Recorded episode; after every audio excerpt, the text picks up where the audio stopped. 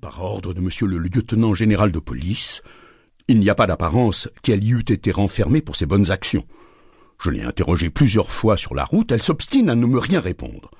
Mais quoique je n'ai pas reçu ordre de l'aménager plus que les autres, je ne laisse pas d'avoir quelques égards pour elle parce qu'il me semble qu'elle vaut mieux que ses compagnes. Voilà un jeune homme, ajouta l'archer, qui pourrait vous instruire mieux que moi sur la cause de sa disgrâce.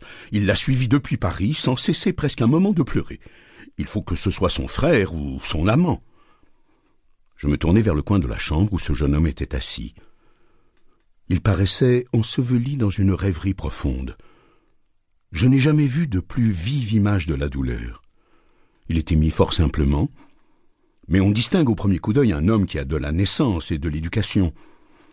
Je m'approchai de lui, il se leva, et je découvris dans ses yeux, dans sa figure et dans tous ses mouvements, un air si fin et si noble que je me sentis porté naturellement à lui vouloir du bien. Que je ne vous trouble point, lui dis-je, en m'asseyant près de lui.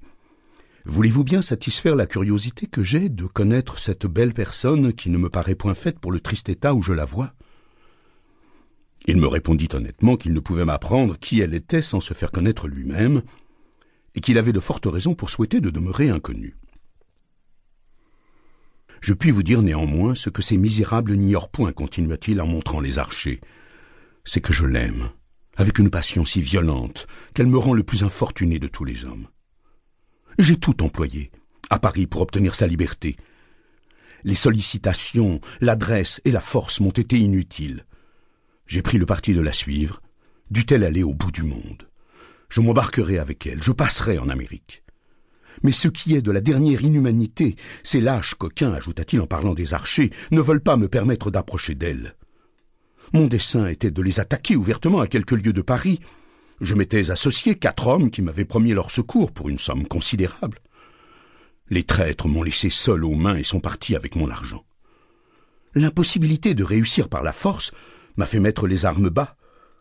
J'ai proposé aux archers de me permettre du moins de les suivre, en leur offrant de les récompenser. Le désir du gain les y a fait consentir. Ils ont voulu être payés chaque fois qu'ils m'ont accordé la liberté de parler à ma maîtresse. Ma bourse s'est épuisée en peu de temps, et maintenant que je suis sans un sou, ils ont la barbarie de me repousser brutalement lorsque je fais un pas vers elle. Il n'y a qu'un instant qu'ayant osé m'en approcher malgré leurs menaces, ils ont eu l'insolence de lever contre moi le bout du fusil. Je suis obligé, pour satisfaire leur avarice et pour me mettre en état de continuer la route à pied, de vendre ici un mauvais cheval qui m'a servi jusqu'à présent de monture. Quoiqu'il parût faire assez tranquillement ce récit, il laissa tomber quelques larmes en le finissant. Cette aventure me parut des plus extraordinaires et des plus touchantes. Je ne vous presse pas, lui dis-je, de me découvrir le secret de vos affaires, mais si je puis vous être utile à quelque chose, je m'offre volontiers à vous rendre service. Hélas, reprit-il, je ne vois pas le moindre jour à l'espérance. Il faut que je me soumette à toute la rigueur de mon sort. J'irai en Amérique.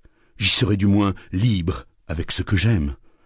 J'ai écrit à un de mes amis qui me fera tenir quelques secours au Havre de grâce. Je ne suis embarrassé que pour m'y conduire et pour procurer à cette pauvre créature, ajouta-t-il en regardant tristement sa maîtresse, quelque soulagement sur la route. Eh bien, lui dis-je, je vais finir votre embarras. Voici quelque argent que je vous prie d'accepter.